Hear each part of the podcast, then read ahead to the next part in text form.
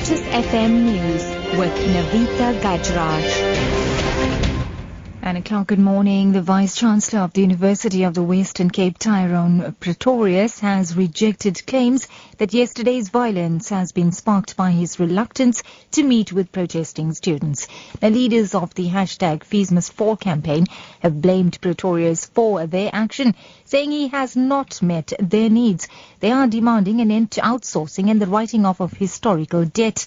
And the protesters went on the rampage yesterday, setting alight several buildings, disrupting exams, severely assaulting four security guards, and looting the cafeteria.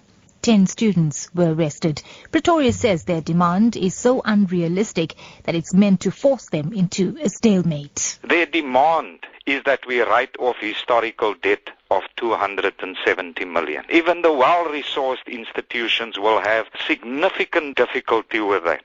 They want us to use a part of our investment, which already is being used to subsidize the university's operational expenses. They want us to use that and to write off historical debt. A 29-year-old suspect who allegedly shot dead a taxi driver on the R34 between Nkwalini and Eshowe in northern KwaZulu-Natal will appear in the Ngwelezane Magistrates Court soon.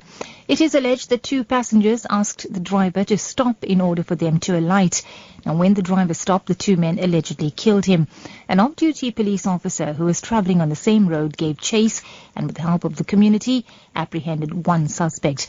Police spokesperson Jay Naicker says the suspect was found in possession of a revolver with three rounds of live ammunition. And the firearm will be taken for ballistic testing to establish whether it had been used in other crimes. The motive for the killing is unknown at this stage. Naicker says the suspect will be charged with murder and possession of an unlicensed firearm and ammunition. A second man suspected of brutally attacking two couples at Rhodes Park in Kensington last month is expected to appear in the Johannesburg Magistrates Court today. Two men were killed and a woman was raped during the incident after they were attacked by a group of at least 12 men. Here's police spokesperson Lungelo Dlamini. He was arrested on uh, Tuesday in and uh, he will be joining the other suspects that is appearing in court today. Police are still continuing with uh, investigation to look for the other suspects. There were allegations that there were 12 suspects at the stage we have arrested two. Uh, we are still looking for the eight others. And wrapping up, residents of the northern provinces can finally expect some rainfall in the coming week. But this might not be enough to fill the near empty dams across the country.